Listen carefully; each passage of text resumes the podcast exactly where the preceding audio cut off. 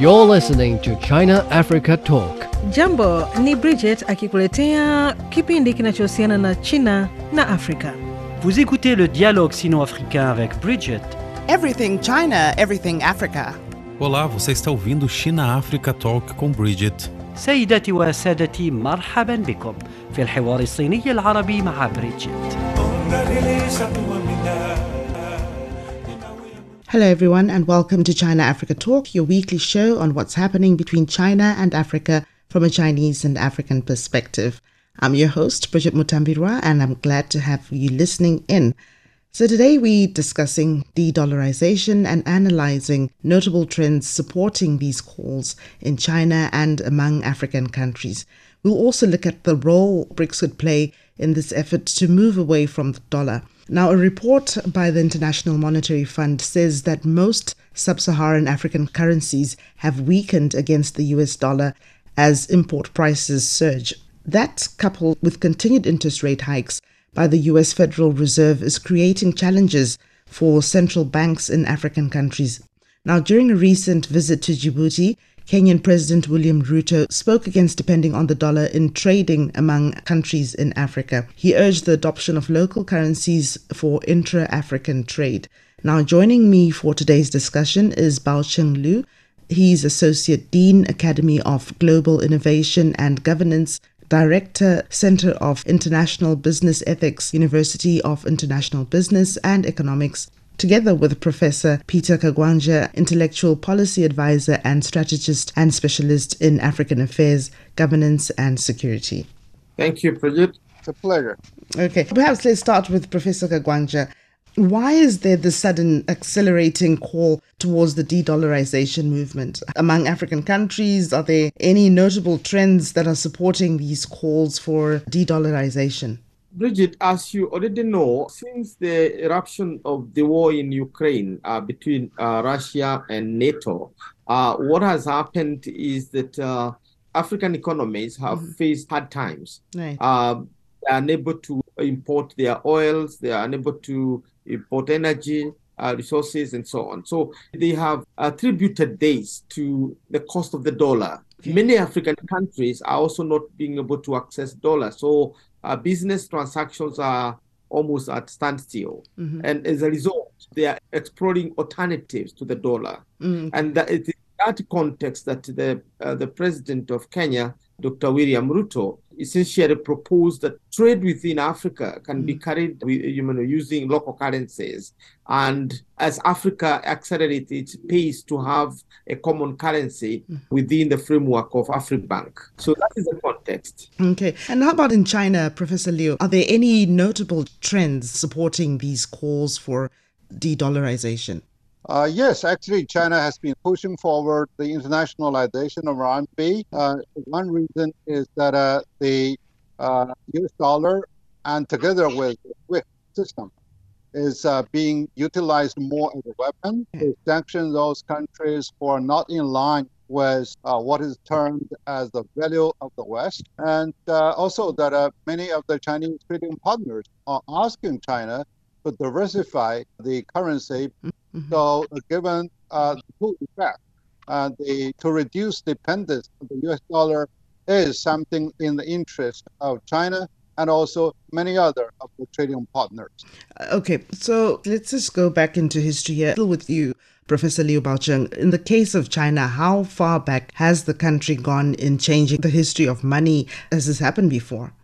China used to uh, peg with the US dollar with the RMB Okay. But in 2005, uh, China delinked its direct peg with the US dollar, but now we are really having a whole basket of all major currencies, be it dollar, mm-hmm. be it euro, sterling pounds, Japanese yen. So as a whole basket to denominate the value so that China is really not dependent on the fluctuation of the US dollar in the global marketplace. Mm-hmm and in the meantime, China is doing a lot of trade with some of the countries who do not like the dominance of the US dollar. For example, currently mm-hmm. with Russia, with Iran, Brazil, and many parts of the African continent.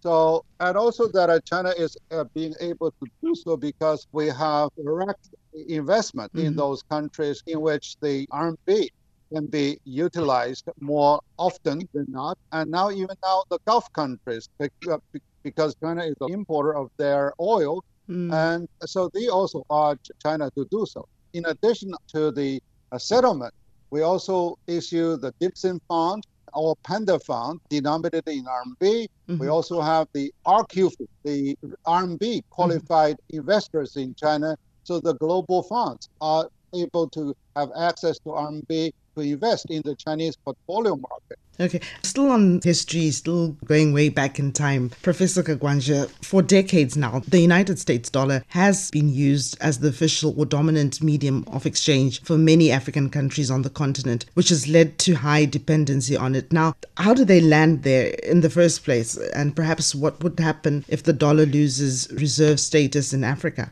Uh, first and foremost, you, it is important to recognize that uh, the dollar itself reflects the the power of the American uh, after the Second World War. Okay. Uh, as you know, every uh, superpower has come with its uh, you know currency, mm. and because the whole business is based on what we call the hegemonic theory. Right. In other words, a hegemon imposes the economic the military mm-hmm. and other uh, kind of uh, uh, symbols of power mm-hmm. Uh, over the subject or the, the rest of the group. So the emergence of the United States as the uh, superpower after 1945 uh, mm-hmm. has been anchored on three pillars. One, of course, is the dollar itself. Right. The second is its military, and the third is its transatlantic alliance with Europe, particularly. Right and other allies uh, in the Pacific. Mm-hmm. And because and that is what is really crumbling. Mm-hmm. Uh, before the dollar started, uh, you know, showing weaknesses,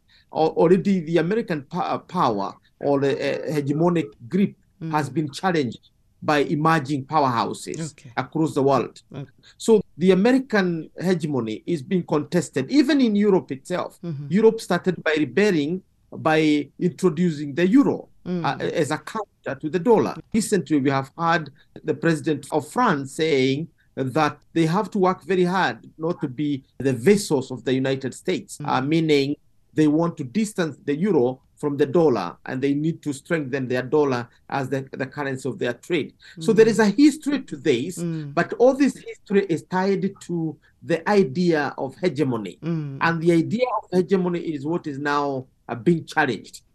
Okay, let's look at the investment side of, of, of this. Um, Professor Liu, what would be the investment possibilities for China? What would have to be implemented in terms of trade policies in a de dollarized world? Well, the current practice for China is uh, really a sort of uh, arrangement uh, okay. between trading partners and also investment partners. For example, uh, we build uh, an infrastructure project in Saudi Arabia, mm-hmm. and then uh, we import the oil also from. Right. So this way, we can really have a, a, mutual settlement mm-hmm.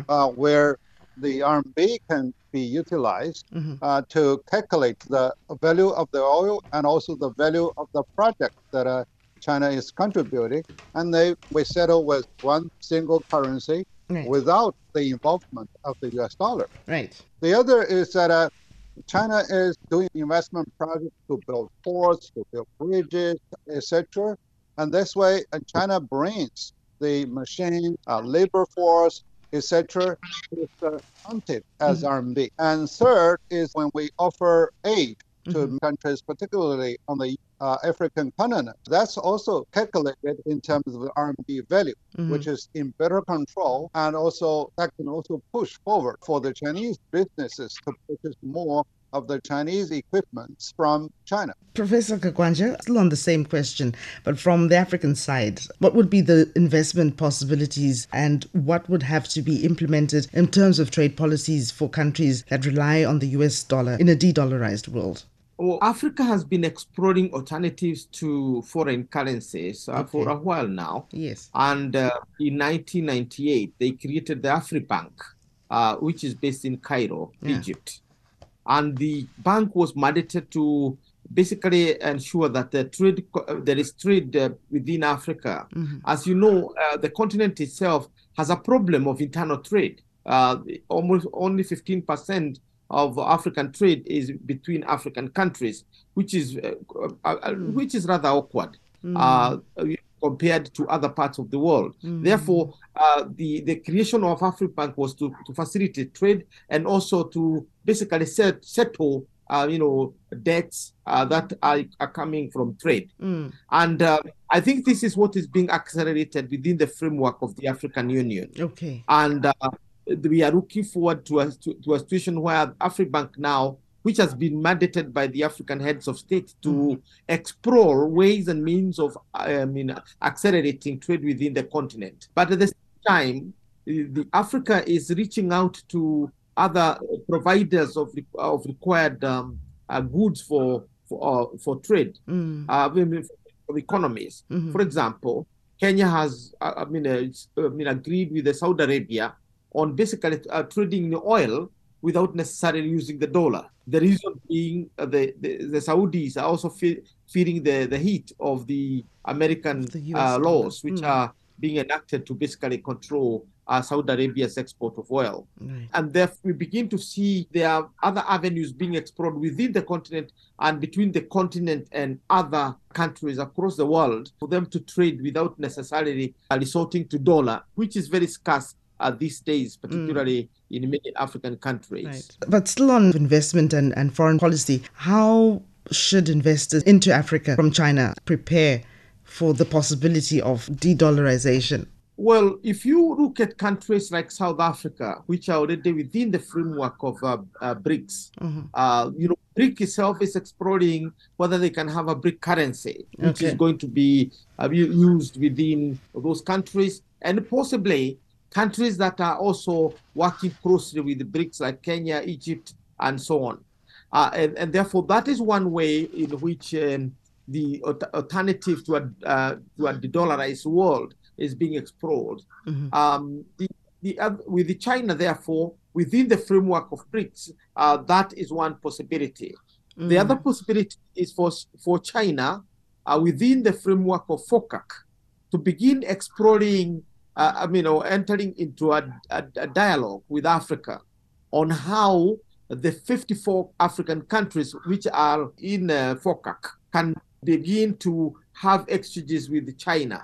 I think this will also be facilitated by the fact that if Africa is, itself is able to have one currency of transaction Mm. or an agreed model of uh, of uh, inter of exchange, then it will be very easy for Africa and China to trade.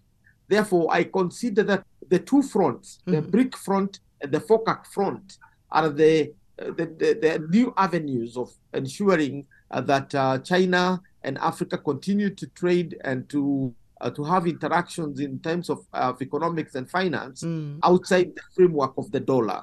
And this, it, the the future looks quite bright in this regard. You just mentioned the BRICS there. I'll come back to you just now on that one. Professor Liu, from a global perspective, in reality, are there any countries that are already diversing their foreign exchange reserve? How are they doing? How are their economies doing? Well, uh, fundamentally, we can really look at the SDR basket composition by different type of currencies. We can see that more of uh, other currencies, in addition to US dollar, they are really the surge in terms of the uh, reserve. Therefore, China and uh, with Brazil, they use more of the RMB to denominate the trade. Mhm. But in the meantime, they also withdraw the RMB denominated rescue funds from the SDR.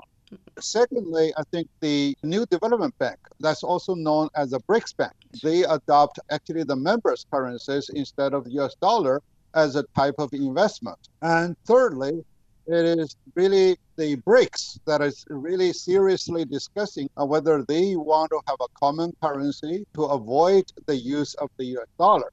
And yes, uh, as the professor mentioned, that uh, yeah, within Africa, they also talk about you know de-dollarization and count more on their own currency. Mhm. But having said all of these wonderful ideas, Mm. and uh, also the baby step uh, practices, the dominance of the US dollar can hardly be uh, reduced in a substantial way uh, at the moment. Uh, Okay. Because number one is that for de dollarization, we need a stable alternative. And also, we need a largest economy to support the stability of that uh, particular currency. It Mhm. can be a collective currency or it can be a single country. Most importantly, is really the, the liquidity and convertibility of that currency that can be widely accepted as a stable, transparent, and efficient mechanism, either to serve as a reserve or serve as settlement. Professor Liu Baocheng, there have also been calls from BRICS to ditch the dollar. What will the five countries have to do to achieve that? Well, if we really come back and uh, revisit the essence of money, Uh-huh. so it is a measurement of value and also a medium of exchange. Uh, for the measurement, it has to be stable, and for the medium of exchange, it has to be liquidity. Okay. So, therefore, as long as you know any type of currency that can serve both of the uh, stability of the value and also liquidity of uh, as exchange, it can really uh, you know uh, come out as a global currency. Mhm. So uh, we can use pebbles, we can use gold, Mhm. or we can use uh, other uh, as a piece of paper as long as there is a credibility behind it for stability and liquidity. Mm. Now, when when we come to the BRIC, so yes, therefore they look way for ways to ditch the U.S. dollar in their transaction and also in their reserve. And because we all agree that uh, the U.S. dollar is recognized and the SWIFT system is no longer as credible as neutral, so but the the issue lies in how this country can come up with a stable currency Mhm. that is liquidable, either for the BRICS countries or for uh, African uh, banks, etc.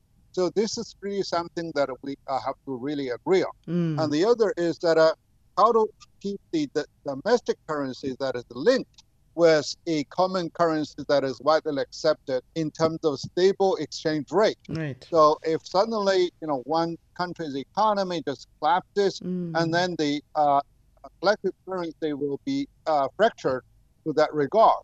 So uh, this is something that uh, they need not, not only to have a sort of agreement, Mm. uh, but also they need to have a sort of guarantee as you know how they can really manage their fiscal policy, uh, their uh, monetary governance, etc. Actually, this is really the hard experience. Mm. Uh, you know, uh, the eurozone they have experience, but now I think they are doing far better to really to uh, improve the governance of so many economies, so that the real value can be really reflected uh, in the common currency. Mm, It sounds easier said than done.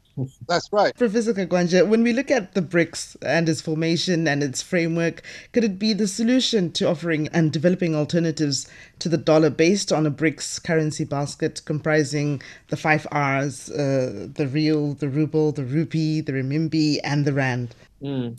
Uh, we we need to remember that uh, I think the main main challenge that is facing the world today is is about hegemony, Okay. uh, the hegemony of the West, and the, now the declining power of the United States. Mhm. And therefore, as we're looking for diplomatic solutions or, or alternative to the same, Mhm. uh, this the, the de-dollarization of the world is an attempt to look for an alternative Okay. and therefore there is there is a there is a feeling that we are not going to replace American hegemony with Mm. another hegemony, Mm. and therefore no, no single country, not not China, not Brazil, not India, wanted to be an alternative to the dollar. Mm. Realistically, realistically, because none of those economies have reached that level Mm. of basically uh, commanding the control of the world economy the way America has done over Mm. the last 70 years or so. And therefore, the BRIC alternative is based on having a BRIC currency basket Right. that brings the five R's together. The Mm. five R are the Brazilian real, Mhm. the Russian ruble, the Indian rupee, the Chinese renminbi, and the South African rand Mhm. and and based on that, uh, with, with, depending on how they are going to calculate it, they can come with a up with a single currency that address this particular these particular countries Mm. uh, in terms of their or in respect to their trade. Now that I said can be extended to countries that are already willing to work closely uh, With with the countries. with BRICS. Yes. For example, 19 countries have already I mean, applied to be members of the BRICS. Mhm. Uh, even if they are not admitted to be members directly, uh, they, they can still be within that uh, general commonwealth of the Mm. BRICS. But that offers just one zone. So Mm. what I see uh, moving into the future is not a single currency um, replacing the, the dollar, but a, multi, uh, a multipolarity of the currencies Mm. that are to now be alternative. And BRICS, uh, I mean, a, mean, um, a currency uh, based on the, um, the, the, the, the BRIC currency basket of the five R's is Mm. one uh, such alternative. Okay, so just to conclude from you, uh, Professor Kagwanja, what are we saying? Will money ever return to become what it was always intended to be, uh, as a means of exchange and a store of value, and not seemingly an instrument of economic statecraft? the, the problem with the dollar, as you as you as you have mentioned, is the fact that the Americans have weaponized it in its diplomatic war, Mm. and particularly from last year when it started talking about you know using this decade Mm. to reassert its authority. Mm. And the geopolitics that have emerged are, are slightly different from the Cold War era geopolitics, which were basically uh, bipolar between Russia and, and, and America. This is now America versus the rest. And in America versus the rest, what is the natural outcome from where I sit Mm. is the emergence of other powerful currency backed by their economies. I mean, the movement for de-dollarization Yeah. is accelerated by specific countries, Mhm. it will be a natural outcome of the economic growth of other countries. Mm. So, uh, this is what I see a multipolarity of currencies, not dominating the world, but inter- in, in, interacting. And now, and again, there, we might see exploration of uh, avenues of trade between currencies. For example, Mhm. uh, the euro and the BRIC uh, currency basket currency that might, might be agreed upon. Whatever currency Africa is going to agree with uh, on, then uh, some agreement with the, the BRIC, uh, you know, uh, currency. And again, the dollar uh, will remain a, a very powerful currency globally because America will again remain one of the three major economies in the world. Uh, and, and as such, Mm. I don't see a single currency rising up to est- to exert Okay, I'd like to also know from you, Professor Liu Baocheng, what's your take? you know, everyone is really reproaching the US dollar Mm. as a sort of econ- uh, the hegemony. So that's which is very true. But uh, to be fair enough, let's imagine a situation where okay, US dollar is totally out of the sight, is totally collapsed. Will the world be happy? At the moment, I do not think so. Mm. Uh, uh, for, for China, for example, we have the uh, over three trillion dollars of uh, foreign exchange reserves in U.S. dollar, and we also deposit uh, with the Treasury bills in the United States. So of course, we do not really want to get our money evaporated, and also that the United States is not really forcing anyone that you got to use uh, use Mm. U.S. dollar or I will bombshell the capital. So they are not really doing that. So it is really the individuals and businesses who really think think that it is more convenient, it is safer, and also it's uh, going to be more stable. So they picked up on, and even the nation state they picked up on the U.S. dollar as a currency. Mm. But uh, having said that, if the uh, if the United States continue to maintain a fluctuation of the U.S. dollar way beyond the rim, Mhm. if they uh, have the national debt uh, that is uh, there uh, to to mount uh, without really the right support of the government economy and also the government liquidity, of course they're going to ruin the U.S. dollar on a, a very gradual basis. Mm. So look at the shift of the power between Mm. sterling pounds versus the US dollar. Right now, uh, we do not really see much of an alternative to really to replace the US dollar, but we do see that there's a winning effect in the US dollar. So right now, I do not really see this unless you know it is done uh, on more of the bilateral basis than Mm. really a whole growth. Uh, two different opinions there. Professor Liu Baocheng and Professor Kagwanja, thank you so much for your insights. Let's see what happens. Thank you, Okay. Bridget. Thanks for listening. If you enjoyed this episode and you'd like to help support the podcast, please share it with others. Post it on social media or leave a rating and review. Thanks again. See you next time.